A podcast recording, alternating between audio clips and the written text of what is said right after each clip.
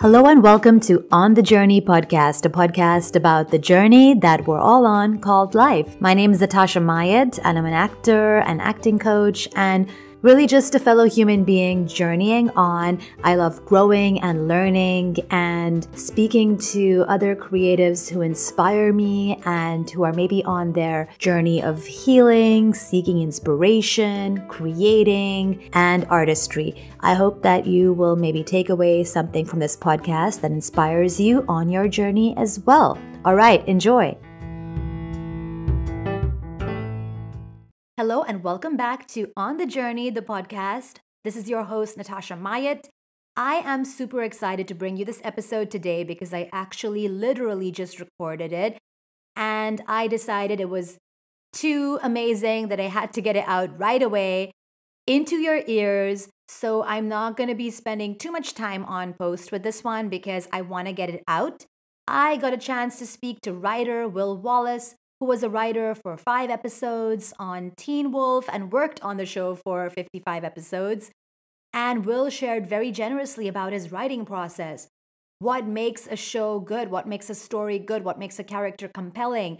What is a glimpse into the behind the scenes of writing for a show like Teen Wolf? And also, Will shared about the writer's strike, which, with the new agreement in the works, is a really exciting and important time for writers and creatives. I hope you enjoy this episode as much as I enjoyed recording it. We were supposed to speak for 30 minutes and we went for over an hour, but Will just shared so much gold and I had so much fun. So I hope you enjoy. If you enjoy, please do share. I'm oh, just yeah. going to jump right in. Okay. Oh my goodness. So, hi, everybody. I'm super excited to be here today with Will Wallace. I am going to I'm going to introduce you, Will, and then you can tell me how I did.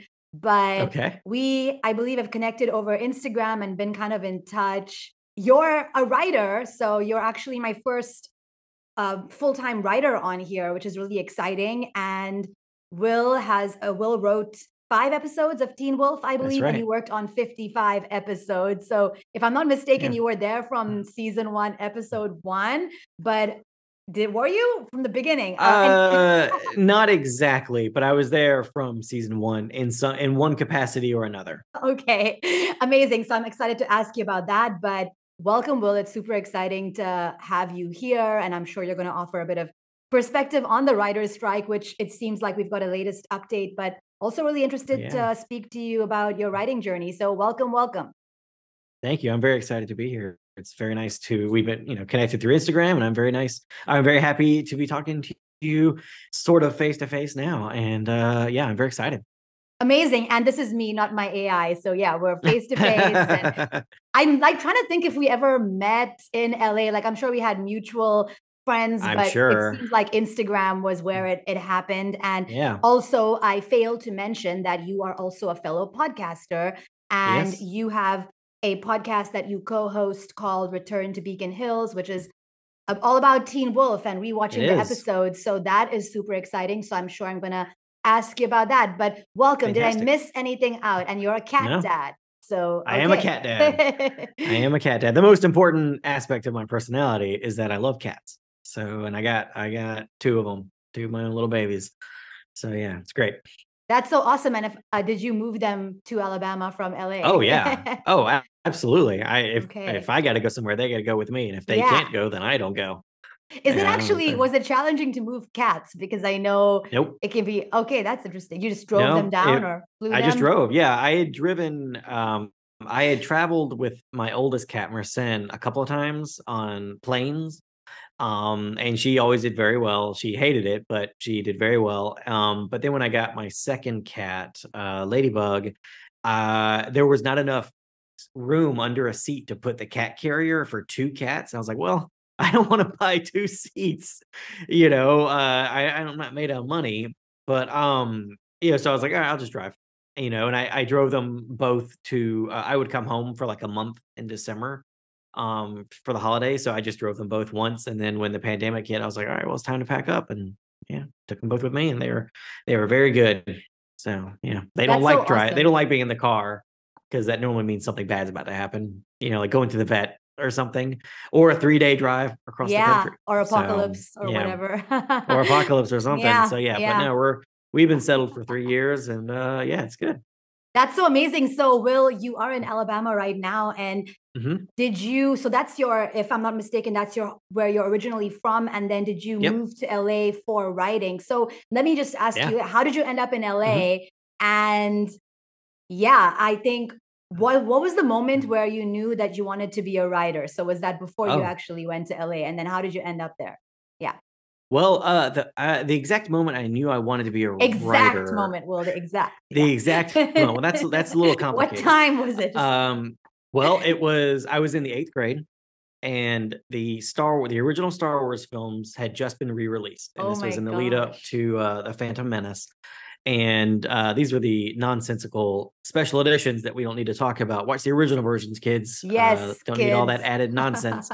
but um, no, I and I grew up watching those movies. Um, so I'd seen I'd worn out my VHS tapes on them, but seeing them on the big screen, like that was. A How do you know what a VHS tape is, Will? Because I'm 41. Okay, I have I have plenty of experience. yeah, with, I'm gonna. uh, I'll put it in the show notes for the younger tapes. people. yeah, put up a picture. They're like, um, they'll they'll have no idea. but uh, yeah, no. So my dad took me to see that, and that was it.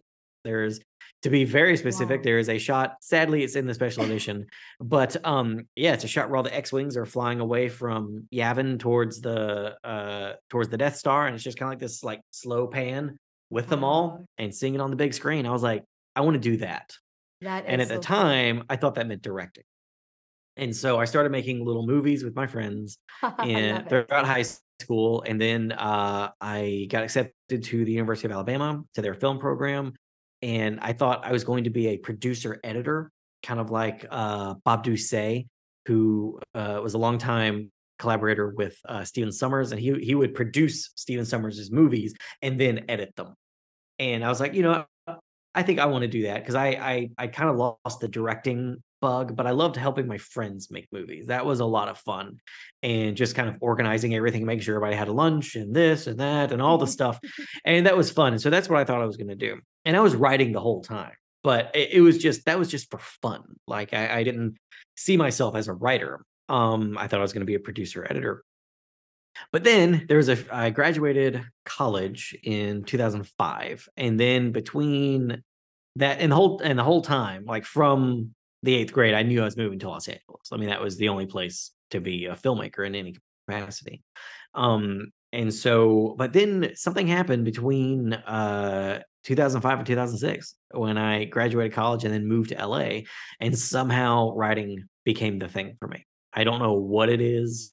I know exactly. I know the bad movie I was writing at the time, but I don't know. I don't know what it was. Something just finally clicked. Was this the one And you got paid 30 thirty dollars um an a day or something? I remember in the podcast there was a I'm like, well, at least you got paid for your first movie, Will, no, no, that was my first. That was my first PA job in LA, where I was Oh, getting paid okay. thirty bucks a day. But uh, yeah, no, I just, I just got bitten by the writing bug, and I knew that that was it. And um, so yeah, so yeah, from the moment I got to Los Angeles in what was it September 2006, I was working towards being a writer. I took every job I could, and I made sure everyone knew that I wanted to be a writer, and I was constantly writing very bad movies. And um, and then years and years later, in 2011, I answered an ad on productionnotices.com. Not sure if Mhm. that, still exists, Ooh, but it was people are just gonna be for- googling it, I'm sure. yeah, yeah, please do. I mean, if it still exists, that's that's how I uh, that that was the luck aspect. And you know, like for everyone who moves to LA, there is luck involved, and that sucks, you know, because it's not a thing you can plan for or prepare for, really. But my the luck portion of my writing journey was I answered this ad on Mm. productionnotices.com, and it was just for some PA to work for one day scanning documents at the MTV offices. That was literally it. I- you know, it was for the show Teen Wolf but I didn't, you know, I didn't know that until I got there. And then when I got there, I was a little hoity-toity about it because I knew what Teen Wolf was. I knew I'd seen the first trailer for it with my roommate Mike, uh, who was who we were living together at the time, and it was while we were watching Jersey Shore, and we saw the first trailer for Teen Wolf, and we're like, "Oh my god, this nonsense! It's just it's Twilight. Uh, who gives a fuck about that? This is gonna be so bad. Can I cuss? I'm so sorry. Yeah, you can because to- I I'm okay, probably right. gonna cuss at some point. All right, all right, no worries. I'm an acting. we coach, saw that so- There you go. Um, yeah, so you know, we we saw the trailer for it, and I was like, eh, it looks like shit. It looks so stupid.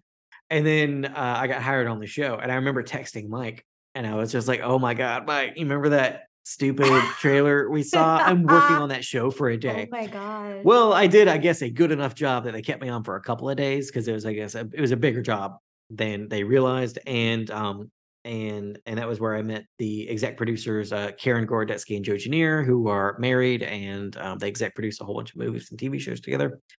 And what, but and like during some downtime, I was like, hey, can I like, can I read like the pilot for this movie for the show you're making? You know, I didn't care. And they're like, oh yeah, you can read them all. And they just pushed over a file box that was all the first 12 scripts of the first season. And I just like started flipping through it. And I was like, this is gonna be nonsense. But it was fantastic. Like it, it blew my mind. Like every single I'd finish one script, I'd pick up the next. I read it like straight through, like 12, 12 scripts. And I just couldn't believe how good it was. Because it was nothing like Twilight. It was nothing like the original Teen Wolf. It was just name only and a couple of character names, and that was it. They went you know, Jeff, Jeff Davis, the creator, went you know his own way and created something very special. And um i did a good enough job that uh unfortunately well unfortunately the show is still shooting in atlanta you know so um they only had me for a couple of weeks and then for season two they went back to atlanta and so i was unemployed again. But uh joe and karen what we discovered was we only lived about four or five blocks away from each other and so because of that they kept hiring me to help with their kids and set up baby or set up uh I love that. stuff like that They- yeah. yeah no they Yeah. they liked me and and Yeah. every time they could they could throw me a couple of bucks I feel like you'd be like the most fun person to have around. Oh, so- thank you.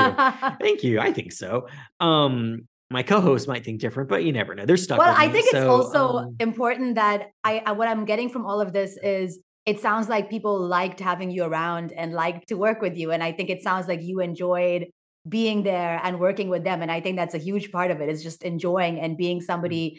Uh, that people want to work with. Anyways, yeah, keep going. But I'm, I'm loving this Oh, whole thank you. story and how No, you, thank you started much. out versus what it led to. yeah Thank you for sh- saying that you, I, I think you said it on your podcast too, but thank you for saying that you made sure people knew that writing was what you are passionate Yeah, about because I think that's important. So Yeah, maybe can you tell us a bit about that? How did you, you know, like you're there as the PA scanning Mm-hmm. documents and then how, how did you kind of share with people that you are a writer and yeah, like maybe just a bit more about that because I think that is important. Oh, to- you can yeah. do different roles, but let people know who you are because you never know. yeah no absolutely i mean i wasn't like um you know shitty about it or anything or annoying i hope well i clearly wasn't because they kept hiring me but um uh i mean 'cause inevitably someone's going to ask you what you want because nobody wants to be a pa Scan, No, scan documents. yeah yeah nobody wants that job Yeah. Um and so inevitably someone asks you know well what do you want to do? I was like i want to write. I want to be a Mm. tv writer. That's all i want to do. So it's coupled so what you got to do is you got to do two things kids. You got to let people know you got to make sure people know what you want and that's the first thing and the second most important thing is you got to work your fucking ass off Mm, always. You have to continually go above and beyond. Now now don't let yourself get taken advantage of. Now it's kind of a, a hard line to walk but just do the absolute best job you can always and people will notice. That's the other part of luck is that someone will notice your hard work and joe and karen did you know? So when teen wolf came back to la for the the the pickups and reshoots for season two i you know they hired me you know and i worked with them for like a week you know and then that was it um but it was a great week. And uh and then the next year uh the the show got the california tax uh incentive and so they moved to la permanently and i was one of the first people they hired full time on the show and uh for the la portion of the show and yeah so i you know i just kept working hard and you know i would try and make time with jeff davis the creator as often as i could if i ever saw him i was like hey can i get you anything? Can i do this or that? Because one i'm a nice person i like to take care of people but also too i want him to remember my face and that i wanted to be a writer and then uh one day i was out i was uh where was i oh yeah i was headed to uh panavision to pick up some lenses for for shooting and because i was the office i was one of the office pas um for season 3a and I just got a call from Jeff Davis, and he was like, "Hey, do you still want to be a writer?" And I was like, "Absolutely." He said, "Okay, well, tomorrow you're the writer's assistant." So don't come don't come to the main office, come to the writer's room. And that was that. I didn't look back from there. And that was like 2013. And then in 2015, when I was still a assistant, I got my first script to write and I didn't mess it up bad enough that they decided to get rid of me. And then uh, I got a second script. And then one day, Jeff was just like, All right, you're a writer now. You don't have to get coffee anymore. You're you're done. You're done with that part. And I was a writer for uh, the next uh, two years. That's And incredible. then, yeah, the show ended. Yeah, Yeah. And that's basically how it worked.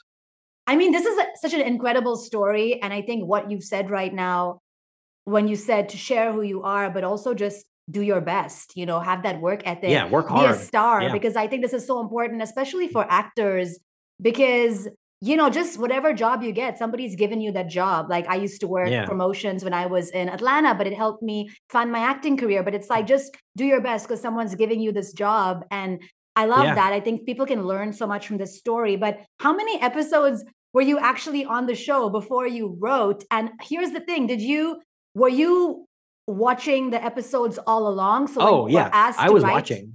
You are watching. Yeah, no, oh, oh, I love the show. The show was great. I watched the first two seasons, you know, just as a fan and someone Yeah. who worked on it occasionally. But I was a fan of the show. And I remember um because Jeff mistakenly gave me his email address uh, uh like on the first uh the first go around of me working on the show. And so anytime, you know, like I really liked an episode or this or that, I would just shoot him an email and be like, hey, you know this you know I the one email i remember specifically was um my sec- i have two favorite songs two favorite songs on the show Mhm. and the second favorite is uh by the crystal fighters and it's the final song that plays in season two at the very end and i love that song i just remember shooting him an email and be like that song is great that song is That's great awesome. it works perfectly with the scene and uh and yeah That's so cool. So you Oh, but, obviously uh, knew the show yeah. very well, and that's I did, yeah. I mean, I I was I was very lucky. Um, so yeah, I was watching the show as a fan, and then when the show came to came to LA and I was hired full time, I mean, yeah, I was watching the show. I mean, granted, I was reading all the scripts as they came out because I was working on the show, so they're very easy to get. And um, yeah, but I mean, I, I love the show. I thought it was so good. Um, it was such a it, it just bucked at least my own expectations, and I think it bucked a lot of people's expectations because I think a lot of people I expected it to be either a comedy like the original Teen Wolf, which it is not at all, um, or to be some kind of some some Twilight stuff, and it's not that either Yeah, because it's I good. love that. Uh, take that, Twilight fans! I know there are millions of you. Hey, there's one of. I I like Um, Twilight as well, but I Hey, think, hey, yeah. we'll take that, Twilight fan. it's a So, different um, kind of you know. it's it's a different. They're different things. You know, Yeah. they, they yes, they both have werewolves and there's supernatural sh- stories, but you can't really compare. them. They're just, Mm, just not comparable. I think just because they are so different from each other, and they're both great. They both have their have their great aspects, and all the fans of Twilight, you know, who cares what I think? Just like what you like, and you know, that's all that really matters. I basically worked on a ton of episodes. I mean, however many episodes are from season three to five, you know, and then I got hired, or the like. Then I wrote my first episode, which was episode five oh eight. got it. And I think if I'm getting this correct, were you Mhm. you had been a writer's assistant assistant before for some episodes, and then you got your own episode. I think I saw one of your posts where the writers are just putting everything up on a bo- board, and then they've got to like Oh, yeah. defend their ideas. But what is that process? So, writer's assistant, what did that kind of entail for you? And then when you wrote your episode, how was that collaboration? How did that kind of work? Like, how many writers were in the room with you? And Right. maybe if you can just share a bit about that, I think that's really interesting. No, absolutely. Well, the Teen Wolf writing staff has always been sadly very small, uh, just because of lack of money to pay Got more it. writers. Interesting. So yeah, Yeah. at the table there'd be Jeff, and then probably maybe six, seven other writers. Um, and that and we kept it small, which was good. You know, I mean, it was it was very you know it was very intimate op- operation in the in the writers' room, which was was fantastic. But as far as being a writer assistant goes, like my main you know my main duties at the time were making sure the writers' table was organized and clean every morning and and every evening when it was over making sure the fridge was stocked you know getting lunches you know basically just doing really whatever needed to be done so that the writers could stay writing you know that they don't have to worry about anything except the job at hand which was writing. But the great thing about jeff was is that you know because i was the writer's assistant and i sat at the table with the writers you know there were some couches and stuff but you know i just sat down at the table. And and and the fantastic thing about jeff was he said that if you're at the table then you work. Then you have to pitch ideas and you've got to Mm. help with the stories being broken and all that which was fantastic you know because i know there are plenty of showrunners who do it all on their own even though they have their own writing staff and all that that they just do it themselves. And I understand you know there is a hierarchy in a writer's room and that does need to be respected. But jeff was jeff and the other writers were all very good at at hearing my my infrequent pitches at first because it was intimidating you know because to me they're all rock stars. You know it's like sitting down at a table with all the greatest people you can think of who you'd ever like to sit down and work with you know that's what it was working you know as initially working as the writer assistant on teen wolf then you get to know everybody you realize everybody's just people just people you know and you know but i still loved every single second of it and you know so so that's basically my day it was just sitting at the table and taking notes oh that was the big thing because i had to take notes i basically just took stream of conscious notes whatever was being thrown out and we just kept these giant documents of just stream of consciousness of just thoughts and questions and and and and all that and we actually on our podcast go through those old notes for Ah. certain episodes and point out differences or point out things that we ideas we had and things we wanted to or things we did pitch that didn't make it into the show or you know ideas and stuff we pitched that made it later into the show you know and things like that so that's that's been a lot of fun so if you listen to the podcast usually in our alpha section where we have all our spoilers we go through some of those note documents and talk about all the crazy stuff we were pitching. And they, we're um, we're at the end of season at the end of season three and right now of 3b and once the writer strike is officially over we haven't been putting out episodes through the strike. And and that was my contribution to the strike is because i'm in la and i have nowhere to right. pick it and do anything like that. Um, so uh, I, you know, we we decided that we weren't going to put out new episodes just during the strike, but once they're done, we'll we'll finish season three. And was actually in one of the final episodes. I think it's the second to last episode. We had a crazy pitch that I had completely forgotten about that Calissa found. Uh, Calissa Mullis, one of my co-hosts, found in our in our pitch document in our notes document, and it was insane because I had completely forgotten it, and Kate and Calissa had never heard it. Kate Colvin being my other co-host on the show and so you know if y'all want to hear three people be super surprised by a pitch that the Teen Wolf writers had for one of the final episodes of, of season 3b yeah, tune into our podcast because it was nuts. The fa- fact that i even forgot about it was nuts but it was great hearing it for the first time like it was the first time or hearing it again like it was the first time. That's so awesome. Um, yeah and then as far as the process goes of like breaking episodes and writing the show i mean like it let's say like okay it's you're writing this episode Mhm. um you found out you're gonna have to write the next episode so what did Yep. you do next like Oh well, uh, okay. Well, that was the very end of 507. did you is- celebrate did you do a dance Oh Like- yeah, no, there's a picture. There's a picture of me celebrating. No, there's a picture that uh, Alyssa Clark, uh, fellow Teen Wolf writer and Teen Wolf editor, took of me when when I found out. It's a wonderful picture. I cherish it. oh wow Um, but yeah, I mean, basically, you know, when we would lock the outline for a script, you know, because what we did was is um the way Jeff likes to work is, which is a lot of fun, is he hooks his computer up to a projector and he just projects onto a wall uh, a program called Mind Map or MindJet, and and it's just kind of like a free flow idea mind map program, and that's how we outlined every episode. And then when we finished, you know, an outline, you know, we would just print it out as a text document. And and one of my other duties was to take that document and turn it into like a bulleted outline that we would then send out to the to uh, everyone in production on the show. And then so when that happened, Jeff, you know, closed that document and opened up a new document and, and wrote 508, you know, episode 508 on there. And he just turned to me and said, Okay, well, you're writing this episode. what And I was just like, Yeah. I want to. I wish I could see that video. Like it's on Instagram. I'll, I'll send you that picture. I'll, I'll send you that picture. And awesome. um and uh, yeah, and then we just start working on the outline. And basically, what it is is is just uh, everyone kind of throwing ideas out based on what came in the previous episode and where we know the season's going. And then it just kind of because our show is very serialized, we don't really have to figure out where to start an episode. We usually know because it Yeah. usually picks up right where the previous episode ended. But um, yeah, so basically it's all of us, you know, figuring out the story together, the story Mm. of of a particular episode. And then once we have our 12 or 15 page outline, you know, it's just you go off and you turn that into a screenplay. And um, unfortunately, because we had so few writers and so few time, uh, we didn't always get the opportunity to, you know, because basically what happened is, is like with my episode, I'd go off for two weeks by myself, just leave the room mm. and work mm. on it from home for like two weeks or something like that. And uh, we didn't really have that that luxury because of time and money. So I was still doing all the writer assistant stuff, and then I was working on it at night, you know. And so basically, I just turn the outline into a screenplay which isn't which wasn't very hard because we have very detailed outlines you know so you just copy and paste that in a final draft and you're well on your way but finding the dialogue you know yes i was gonna say. dialogue. Yeah. Like if we had like really good lines or like a line that we thought was very important to a scene that we wanted to keep we would put that in the outline.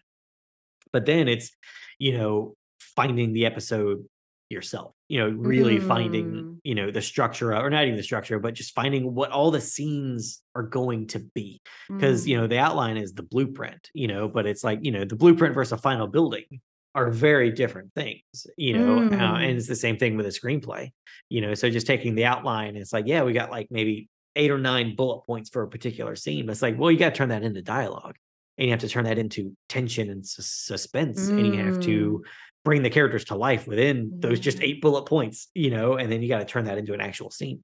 Uh, that's the hard part. Yeah. You know, that's honestly the hard part. Everything else is easy.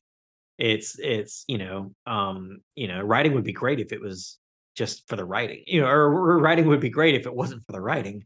But, uh, you know, so yeah, but, uh, and that's basically what happened is, is, you know, and then I, I turned in my script, my first draft, and it basically went to everybody and everybody gave notes and and to, I don't remember where we were in the process by then, but usually we were that was towards the latter half of the season. So we were uh, always against a wall as far as time went, you know, but that's when Jeff takes the script and does his pass on it, you know, and then we give notes on it and then usually it just goes to it goes out as a white draft to everybody in production, you know, and and cuz because like as we're cuz basically the later we got into the season cuz like normally at the beginning of the season you know, we got all the time in the world and we're working and we're getting stuff done. But then once production starts, you don't stop.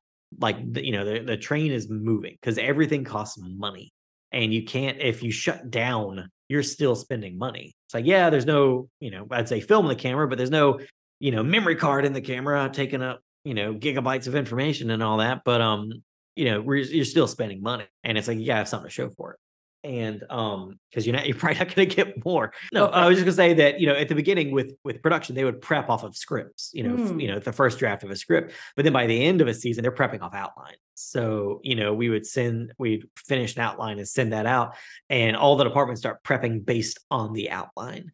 And then you know you have to turn in a script as fast as possible. You know it's like you're supposed to get two weeks but you don't get two you get like three days wow. or something just because of how fast things are moving and just because things you know usually when you get your script the script is probably that episode probably shoots in two weeks week and a half you know something like that. So you got to do your draft got to get notes on it. Jeff does his draft and it goes out. So uh it's very intense but it is the greatest job on earth. Mm. like literally the greatest job on earth at least for me. It's the ah. only thing i'd ever want to do you're doing the right thing. And I think you said on your podcast as well, that was the greatest job you ever had with Teen Wolf. Greatest job I've ever had. That I love that. I think yeah. it's so it's so important. That's probably why, you know, the outcome was good. But I want to kind of come back to a few things you said. So the first thing I'm picking up is that it seems like it was a collaborative process in terms of oh yeah you're getting feedback so you're not like in a way you can't really be ad- too attach to something in the writing like you might just have to oh, change oh, yeah. it and oh, also yeah. you can can't, you speak, be precious can you speak a little bit about yeah. also how it was it it sounds like it also was getting written and filming at the same time so like maybe like while it's like was the writing of the episodes hap- happening while the season was still filming. So did they know when oh, the season yeah. was going to end yet, or oh yeah yeah yeah we process? Yeah when we start when we start writing any season, that's usually about two months out. Two, if we're lucky, two or two and a half months out from filming. You know, so for the first couple of weeks, we were talking about the entire season as a whole. So it's like we know who the villain is, we know what they want, you know, and we usually know how the season ends like exactly how we're going to defeat the villain and what it means for everybody. you know, and uh, so, uh, but yeah, but I mean, we are writing the show as it's being filmed. You know, at the beginning, usually there's two or three scripts, if we're lucky, done that, you know, so while they're filming episode one, we're writing episode five, you know, or we're breaking episode five. So, I mean, our backs were up against it the whole time. But I mean, and there were, I mean, at the very, very end, I mean, Jeff would be writing scenes the night before they filmed you know, just because we you run out of time. No. Yeah. That's incredible. Yeah. Yeah. No one likes it. I mean, no one, no one enjoys actors. it. It's not a fun process, but yeah. Yeah. But it's sometimes just, you like, just run you know, out of time. That's so interesting because sometimes people are so critical of like actors, for example. And I'm like, we don't know. They might have got the script on the day. Like some scenes oh, are gold yeah. and some scenes they were just doing the best they could, you know? Um, but Will, can you tell me a bit about so you're coming in to to write like an episode and mm-hmm. You know the season has started and somebody else has been writing for these characters so how in a way how do you find the character or how do you know that the character is going to do this because i think that's so interesting as actors we kind of like are exploring finding the character but how is mm-hmm. that from the writer's perspective especially coming in when you're writing for a character that's already kind of been written for and you're writing in the episode for different characters as well so mm-hmm. how do you kind of find um, find the character and also trust your choices oh well i mean you just have to trust your choices uh, but mm-hmm. also but but that comes from because i mean i worked on the entire show and even it, it, let's just say like i came in season three having never seen the show or anything i mean like well you just watch all the episodes you watch the episodes you you read all the scripts and you you have to learn how characters talk you know um you don't really have to learn like what they would do because that's all the outline you know but um you know but but luckily because eh, you know they're, they're working at the table at the, in the writers room is so collaborative like we're all pitching ideas for characters. And you know we know when something works for a character or doesn't work for a character it's like oh well that's not Stiles or that's not Derek that's not Kira. You know it's like we you just kind of know it once it comes out of your mouth and you just have yeah. this idea and you say it and you're like oh no that's not right. You know but then you also know what is right. It's uh it's it's there's there are there's plenty of reference material you know for you to learn and read and watch to pick up on the characters mm. so it, it's it's actually not very hard also, making it good is the hard part yeah you know it's like it's like i can write dialogue for all the characters and i think make it sound like the characters mm. but it needs to be good dialogue that also sounds like the characters yeah that's the hard part yeah like oh my goodness uh, yeah. Oh my, you said something that I wanted to, uh, yeah, piggyback on actually. But yeah, I just wanted to say that, Will, probably it was to your advantage that the whole time you'd been working on the show, even as the assistant, that you actually liked the show and you were watching oh, it oh, yeah. and reading the scripts. Because I'm thinking if somebody had just come on and they wanted to be a writer, but they never read the script, and now like you might not even have gotten that opportunity because i feel like mm-hmm. yes there is an element of luck will but i think it's also like opportunities when the luck meets preparation and in a way oh you, yeah you knew the show and so it, it like i think that that could have gone a lot differently but i think it was just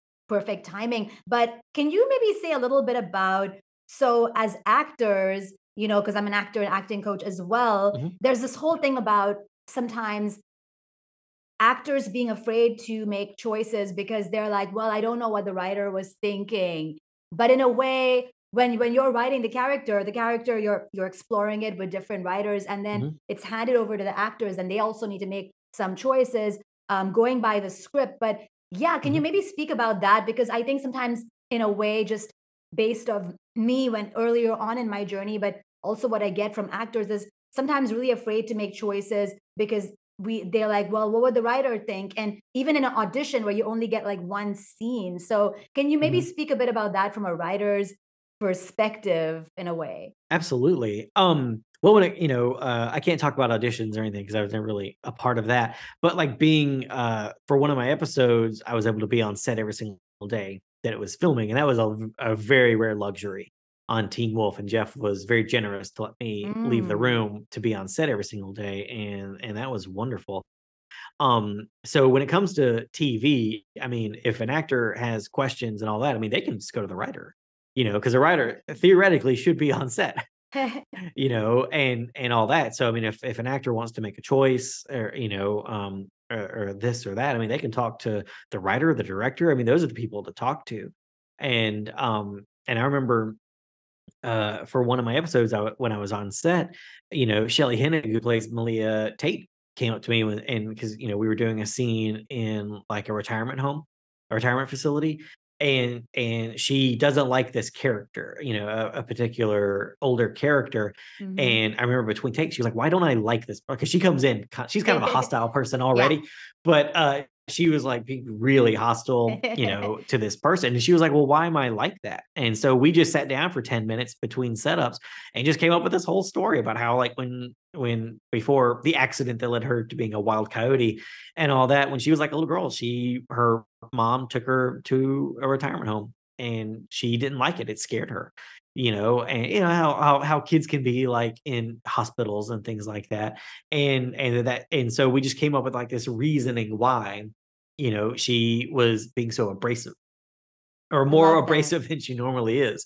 you know so i mean definitely don't be afraid to you know to ask the director or, the writer Mm. and you know for you know for the actors to ask the director or the writer and to see you know to kind of pitch your your idea and see if it'll work because you know Yes. it's I, I de- you know it's definitely not something I think you can just do like to start throwing you know just in the middle of takes doing different Something things random. you know right something random because Ex- I mean you know it's like the there's a plan in yeah, place serve the story, like- you know, like use your Yeah, head. it's like gotta- make choices, but it needs to be in the yeah story. but it needs to work within the context of Yeah. the scene and then the context Yeah. of the episode Yeah. the show itself Yeah. and- like when we say that, but take I mean, risks, we don't mean go crazy. Like you need to is Yeah, this don't go making crazy. sense in the Mm. story? Like, you know, exactly. yeah exactly Yeah, yeah, yeah.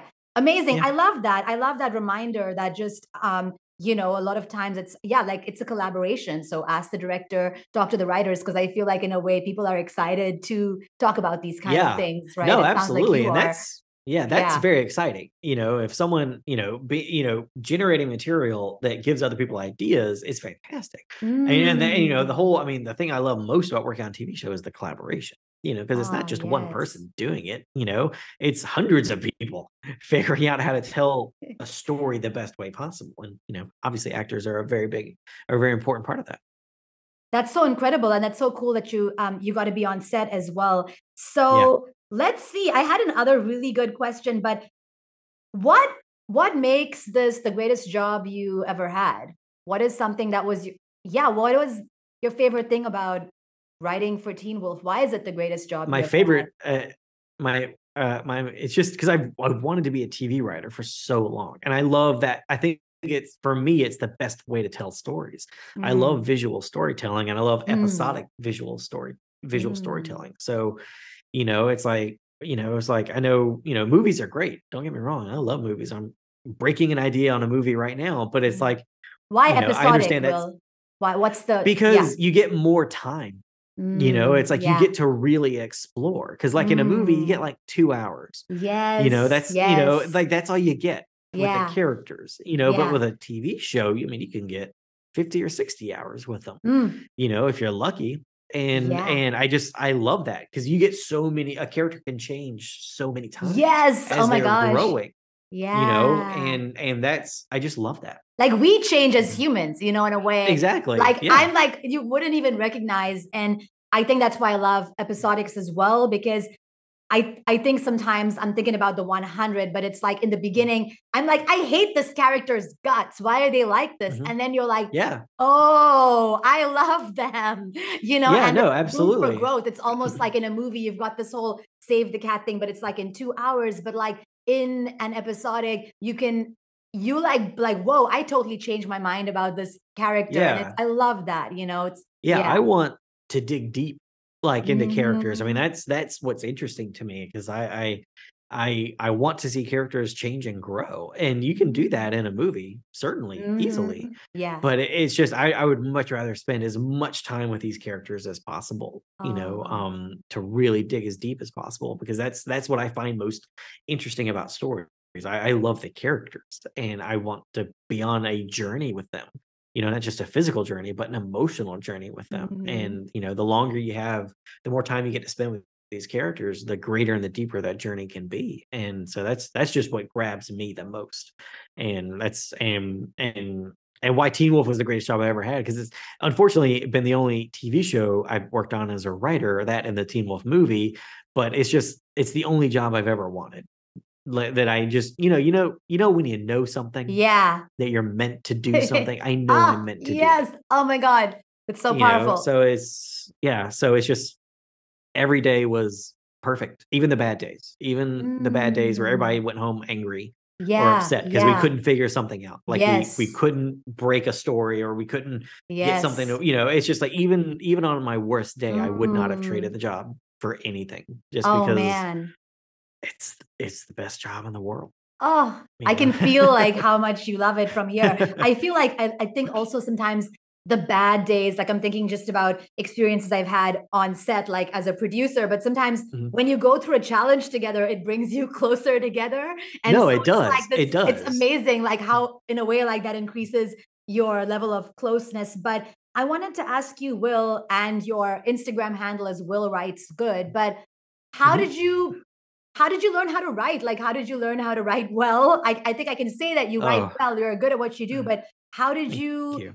You know, what helped you on your writing journey? I mean, it sounds like you were writing for a long time consistently, but what makes good writing on a show like Teen Wolf? And how did you become good? Oh wow. Okay. Well, uh, those are several questions, and I'll yeah. I'll answer what helped one. you in your what helped Um, you become a good writer or, you know, and grow as a writer and and like what makes good story in your opinion? Absolutely. Well, in my writing career, there is the before Teen Wolf section, and then there's the after Teen Wolf section. And before Teen Wolf, I thought I was a pretty good writer. I was not. that thing at all. like No, I as an wasn't. actor No, I wasn't. I I thought I was a good writer. Like I thought I knew how to tell Mm. stories. I was even a semi-finalist in a writing competition, and I was like, I'm pretty. I mean, I wish I'd won, but hey, you know, I got pretty far. Then I started working on Teen Wolf, and I realized I didn't know anything about writing. And I, I was honestly embarrassed looking back at some of the stuff I'd written. And I was embarrassed by the thing that got me into being a semi-finalist in a writing contest. And the thing that makes good writing for me is the characters. They have Oh, to want something. Thank You know, you. they're Oh my no, God. have Thank you. Yeah. they have to Yes. want something. Yes. You know, they and that want that thing they want has to be the most important thing to them in the world. And that Yes. doesn't mean it has to be to save the prince from the dragon or this or that. Mm. it just has to matter to them. you Mm. know and i i I haven't done this in a long time because I, I I don't like punishment, but like I've looked and a long time ago, I'd look back at some of my stuff. It's like nobody wanted anything. People were Mm. doing the characters were doing things, but they didn't want something Mm. and um and that's it is like for me that's good writing it's like i want to know that the character wants something desperately Yeah. and that's what they're trying to attain whatever it is it has to be so important to them and that's what they're trying to do and and like I've been rewatching some shows recently. I won't say which ones because a lot of people like these shows, and they Yeah. I liked them too. Just don't say Vampire Diaries because I've been No, Vampire. I've never seen Vampire Diaries. It's just the characters don't want something Mm. sometimes and it, and it's just it's just apparent you know And it's so interesting. and that you're saying this as a mm-hmm. writer because I think exactly like I think it starts with the writing and then the actor obviously has to do it justice as well. But I know that, Yeah. for example, in class sometimes there's a scene and I, I it's almost like a reminder for us like mm-hmm. hey don't give up because if you already if you don't care about this person why the hell are you still here talking to them in the scene like if you don't give a shit about them no one in life is gonna like uh, talk for some talk to somebody for like 10 minutes if they don't really care at all. So it's like what what Yeah. why are you still here? Like what's the hope? There needs to be you can't just give up and and be the victim. So i think it's so interesting but i think that's so interesting that you're saying it from the writer's pov because i think sometimes the actor needs to make a choice and go for something but it also maybe needs to be in the story. And again if it is in the writing and the actor doesn't do it justice then the scene is going to fall flat as well. So it's so interesting how there's like different levels but it's interesting to hear that you you're saying this as a writer that's something Yeah. you keep in mind. I have to because like i've been asked before like like what do i do when i get writer's block? And i don't get writer's block. Really i get writers i get writer's complacency okay plenty define know, what's that uh like i just don't feel like writing or Okay. i just don't write when i should be writing Eh, but it's never Mm, I've never not written because I didn't know what was going to happen in the story. If long as long and this is I'm talking from a writer's perspective, that as long as your character wants something, then you know what's going to happen next. Because it's, you know, Mm. let, us just say, you know, the princess wants to save the prince from the dragon. Okay, that's it. That's what they want. How does the princess go about that? Okay, well, she needs to hire some people to help her. Then they have to go get the special sword. You know, it's like so. It's like as long as they, as long as you know what the character wants, you know what they're doing, so you can keep moving Mm. forward. You know, Mm. and I've found, and I and I'm talking to other writers, like I, I, you know, when I've asked them, it's like when when I say that, they're like, "Well, I get writer's block." Well, what does your character want? You know, because I feel like if if as a writer you have writer's block, like you don't know what to do next, it's because you don't know what your character wants Mm. you know, or you haven't exhausted the possibilities of how that character will go about getting what they want. And so, and, so that's to me good. The the what I is I need for good writing the character has to want something, Yeah. but then there's also the, the the inverse of it where they need to need something. They have their want and their need. The want is the plot. You know, they Mm. want to save. You know, you know, it's like the princess wants to save the prince. That's the want. That's the want of the plot. But they have to need something and that's Mm. their emotional journey. So what you Mm. want is to have a character who wants something, but the thing they need is the opposite of Mm. that thing. But then at the end of the story, they get both their want and their need. This You is so know, so powerful. it yeah. So I mean that's that's you know, and that's and I learned all that on on Teen Wolf. Like I I wish I'd learned all that beforehand, but I mean Teen Wolf was very much a writing school for me because you know I like I didn't take writing classes in college. I took one screenwriting class, but at the time I thought I was going to be a producer editor. You know, so I was more in the production side of things, and I was taking you know camera classes and editing classes and all this type of stuff. You know, so by the time I decided I wanted to do something for a living, I realized I didn't have any training in it. You know, um, but the thing that made me a good writer was working for Jeff and working with all the writers on Teen Wolf because Jeff is incredibly smart, like a very, very smart writer. And and so I just learned a ridiculous amount from him and the other writers. And I'm I can legit say I'm a better writer because I worked on Teen Wolf. You know, Incredible. if I had never gotten on Teen Wolf, I and I, I would still be a bad writer. Mm. And um, I'm I am a pretty decent to middling writer right now, and that's all because Incredible. of Teen Wolf. So That's so great. I think it's also with episodics, I think that, yeah, it sounds like it was a masterclass on writing because, in terms of like each episode, right, has its own journey, it has a story, each scene. And so I think yeah, that that's amazing. Uh, thank you for sharing that. That's really gold. And I think for actors as well, that's such a good reminder. But I wanted to ask you so, is this a genre that you just love? Teen Wolf? Like, I Oh yeah. to 30 Days of mm. Horror. I saw that you reviewed a film that I actually really loved, Barbarian, because I, I'm also like a Barbarian's great. Oh my god, I love and the writing. I can talk about Yeah, it for it's days, but I love good. that they introduced a main character later on in the script, and I think it's. It, I I actually love that film, like just as a, a movie. But yeah, is this like kind of your favorite genre? Do you have a favorite genre? Is Teen Wolf like your jam? Uh, I mean, horror is my favorite genre. It's not what I'm always writing in, Yeah, but it's my favorite genre just because you can do so much with horror. It's just perfectly suited for allegory and metaphor that you can have a movie about a monster and the monster is something else, that it can clearly represent something else. You know, like the movie The Like Babadook. Barbarian, or which one? yes, Bar- The Babadook. You know, it's like Oh, the monster is the mom's grief at the loss of her husband. thanks for the you know, spoiler, but it's the okay. I monster watch it. yes, spoiler alert. I'm sorry. But uh but that's not that's not even a spoiler. Yeah, I yeah. mean that's he's dead right at the beginning. So that's but the monster represents something, you know, and Mm, it's grief. It's this yeah. thing that you can't let go of that can control you. And that's what the monster is, you know, and it, it's just so good. I think horror is the best is the best genre for that. Just because, you know, the monster or the bad guy or this or that can just so easily represent something in the within the character.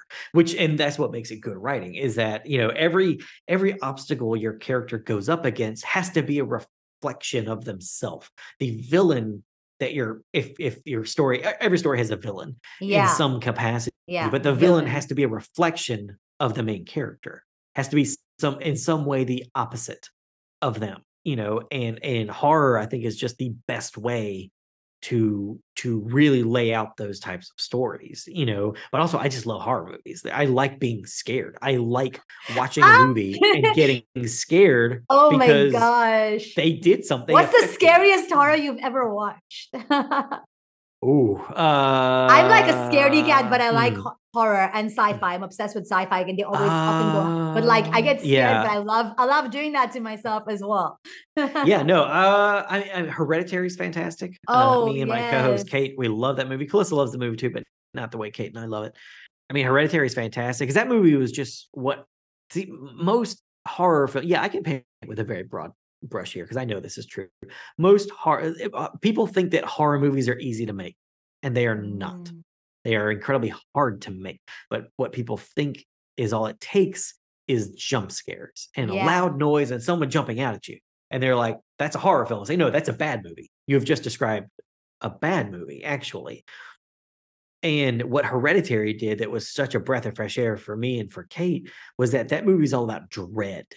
Like it, you just sit in moments Mm. and where something is wrong and the can and the filmmakers do not cut away they don't make it a jump scare the, the the the characters are just in a moment that they can't escape and it just keeps going you know and that's what i i love i like dread i want to be Mm. scared in a horror film i don't want to just jump because yeah i do that in horror films but that's because it's really loud Yeah. you know and something loud does not equal scary and and so yeah I, it's- I mean my favorite horror movie right now is definitely hereditary Wow. uh what about as a because it- kid?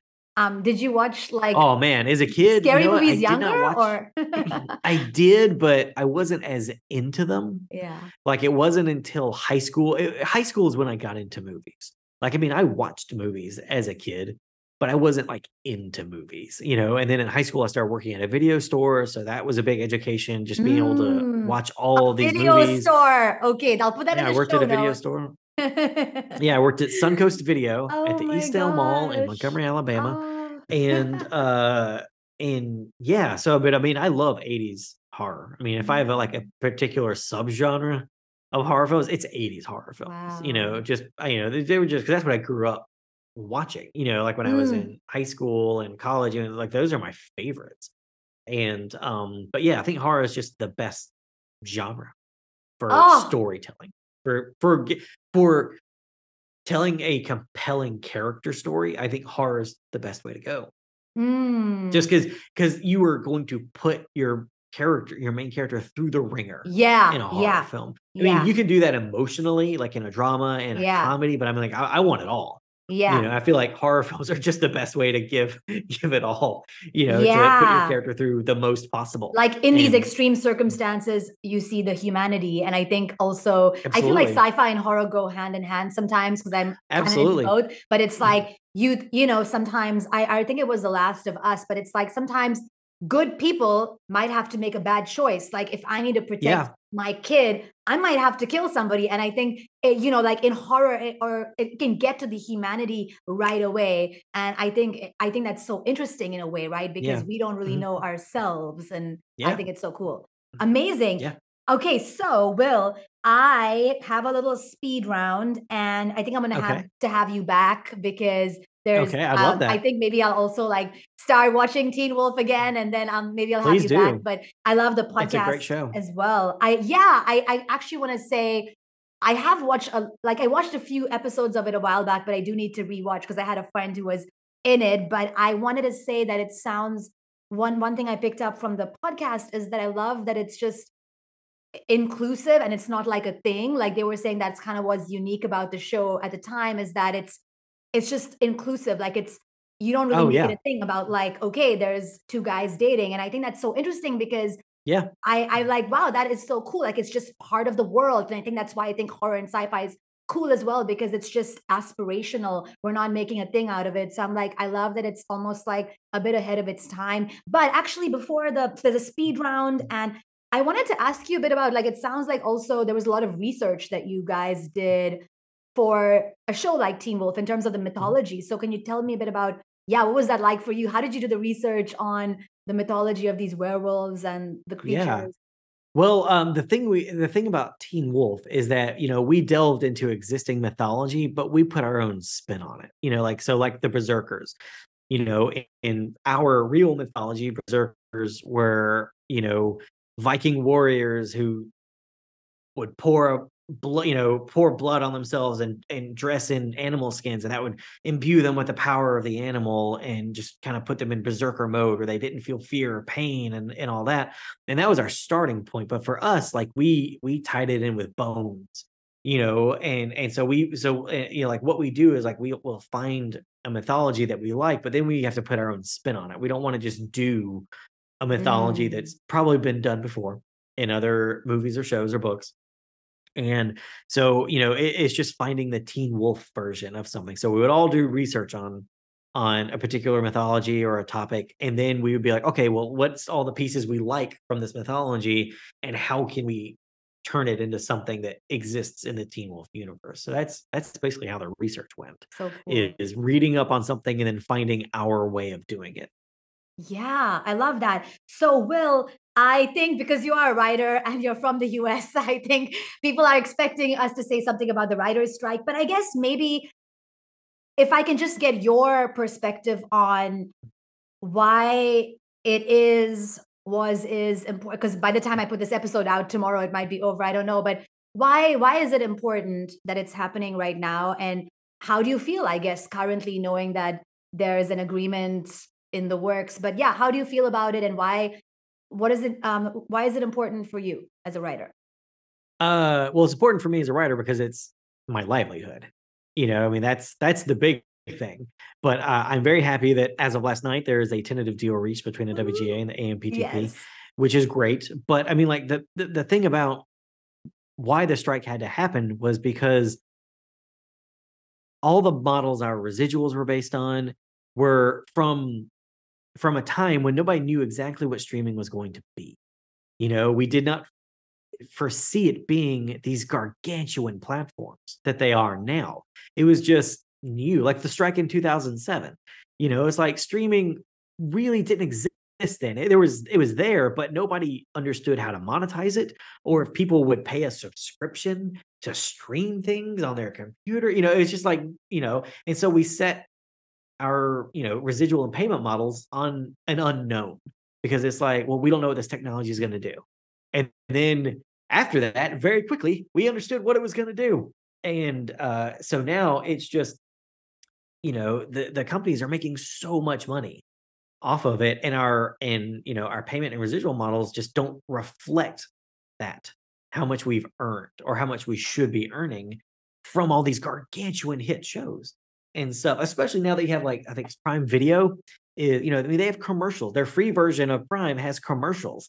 And it's like, oh, okay, so it's like TV you know, you're not paying for it, and there's commercials. Yeah. That's exactly so we should go back to the broadcast model of residuals. If 'cause this is literally there's no difference now, you know, and uh and so yeah, but also like one of the main things was AI, you Yeah. know, is that is that, you know, AI like ChatGPT and other uh, you know, Midjourney and all this, it's like AI is becoming very powerful. Mhm. And we do not want to lose human being jobs Mhm. to computers. You Mhm. know, it's like Thank I think. AI has plenty of great applications. Like Yeah. I know the most recent uh Into the Spider-Verse movie used AI, but nobody lost a job because of it. It was helping with the animation or parts of the animation process that are incredibly repetitive, you know, and and and for that particular example. But it's like, I mean, if you leave it to the companies, they're just gonna, you know, pull up Chat GPT and put in some parameters for a movie and have Chat Chat GPT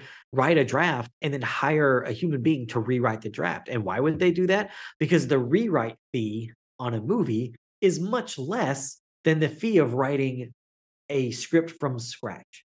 You know, they just want to save money, you Mhm. know, and And they like, got well, budget, let's be honest. yeah, I mean, these companies make billions upon billions of dollars a year. They need to calm down with Mhm. all of that. You know, it's like people, you know, Zaslav and Iger out here being like, oh, well, we just don't have the money for all this, although we're paying ourselves like $30 million a year. It's like, oh, well, Yeah. mm, okay, yeah, uh, uh, clearly we know where the money's going. You know, so, so I mean, that's that. It was time. It was Thank you. time for this to happen because we are on the cusp, like like in 2007 when we were on the cusp cusp of streaming, we are now on the cusp of AI. And Yeah. like seeing exactly what it can do, and it should not mm-hmm. cost anyone their job, you know, because we got like 7 billion people on the planet. You know, it's like unless you get universal basic income, we need to have 7 billion jobs.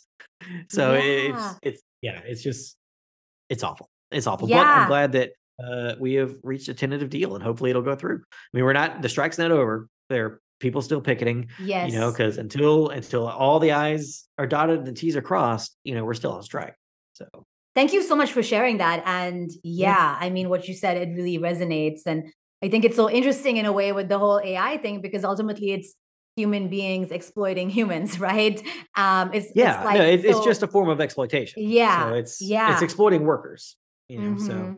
Amazing. I feel like honestly, like I think there's always going to be a place for human storytelling because oh, I, I think we want we want humanity, and yes, there can be like a formula version and a cookie cutter formula, but I think at the end of the day, we resonate with with humanity when we watch something, you know, like a show like Teen Wolf or or like a movie where we want to see humanity. So I think there's always going to be like human a need for humanity. But Yeah, I'm no, glad like this happened, and I'm glad like people were able to come together and sort of i'm like I, I think i'm glad like this came together in a way and people took a stand you know Oh because yeah. i'm i know it was challenging but it's almost like yes people came together to be like now is the time and i think that's super Yeah. powerful. So will i think we're going to close out with a speed round. Okay. Oh my goodness. So i might have already asked you some of this but I, I we did favorite movie. Are you gonna go with Hereditary? Is that your favorite movie in the world? Oh no, my favorite movie in the world is Lord of the Rings. Oh, Yeah. okay, okay. The first Yeah, I'm a big one, old nerd. all of them. Well, I, I think of them all three as one movie. Okay. So just just all of them. But I did see the first one 10 times in the theater. My co-host recently found That this out and they were flabbergasted. Oh my gosh. Big I old think I've nerd. seen a movie six times, but 10. That's that you got me beat. What about uh do you have a favorite writer? Either a book or a series, a movie, Ooh. Oh man, that is rough. or like something you Um, saw and you're like, the writing is so good, but it wasn't your own writing. Okay, you. well, my favorite TV show of Uh-huh. all time is Lost. So I will. So Oh, I'll say for this one, that right now, Damon Lindelof is my, favorite Did writer. he do I leftovers as well? He did. Oh, I love the Yeah. leftovers. Oh my god. Oh, Watchmen. Yeah, he's a yes. Fantastic writer. Oh yeah. gosh. Yeah. Oh my goodness. I agree. I agree. Um, what is something that you have learned? I mean, it sounds like you've learned so much.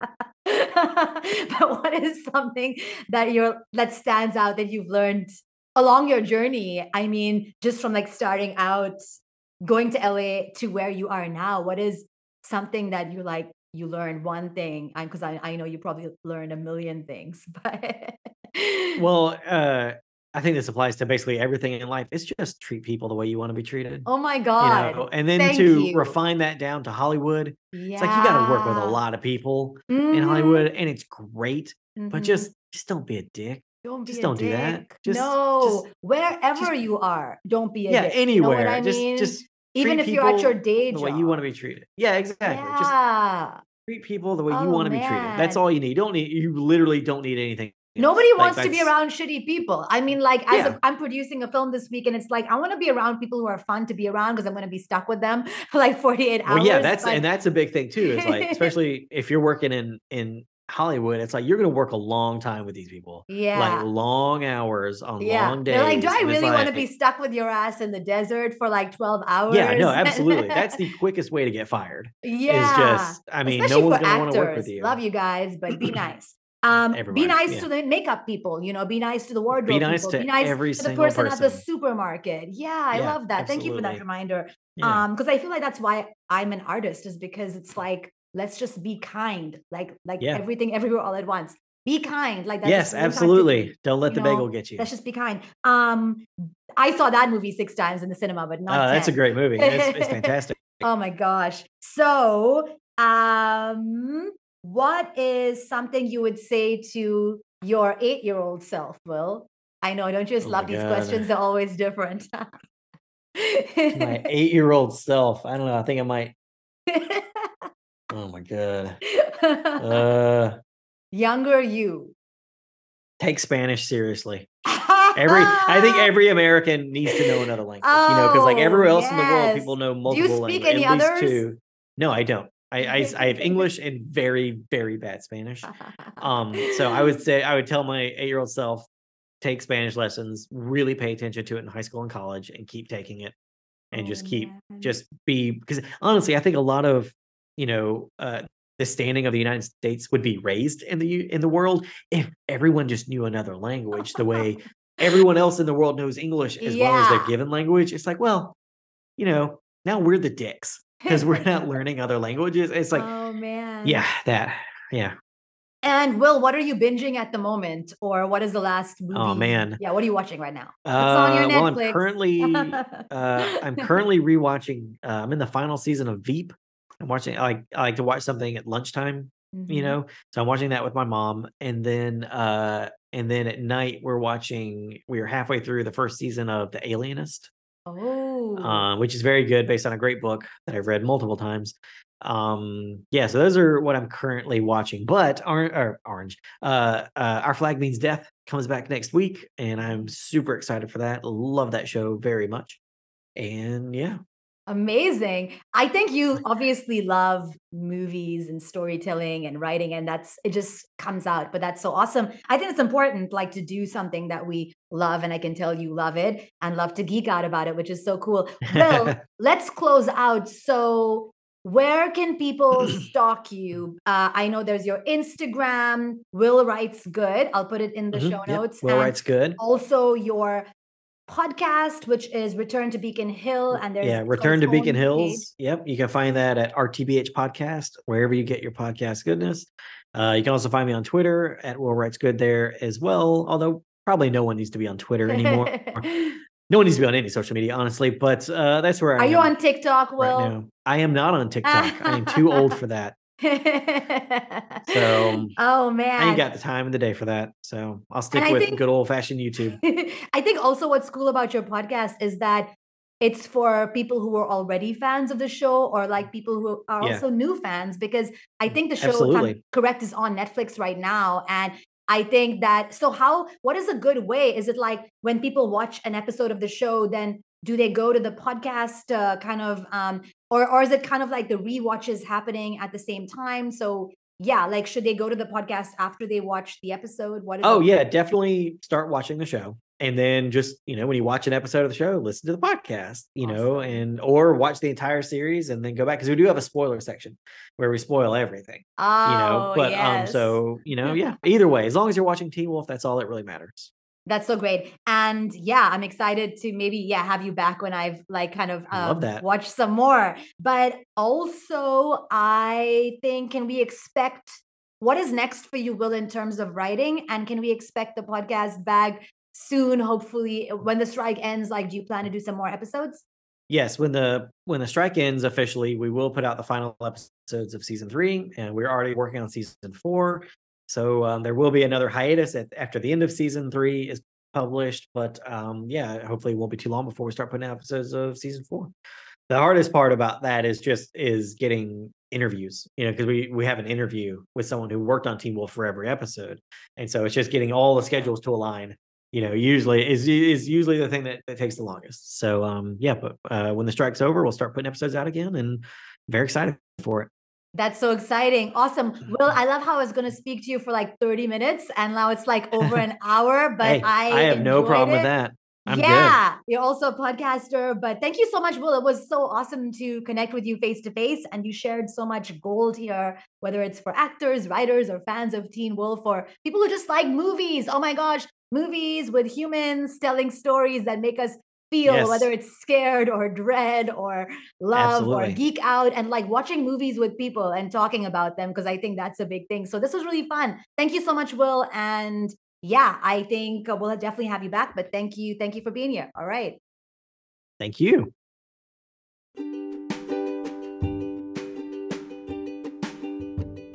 Thank you so much for listening to this episode, and I hope that it maybe inspired you in some way on your journey. And if you think it might serve somebody else, feel free to share the love. I would also love to hear from you. Do pop me a review if you like this podcast, and that would also help me get this into more ears of somebody whom it might inspire on their journey. I am going to sign out. I'll see you next Monday.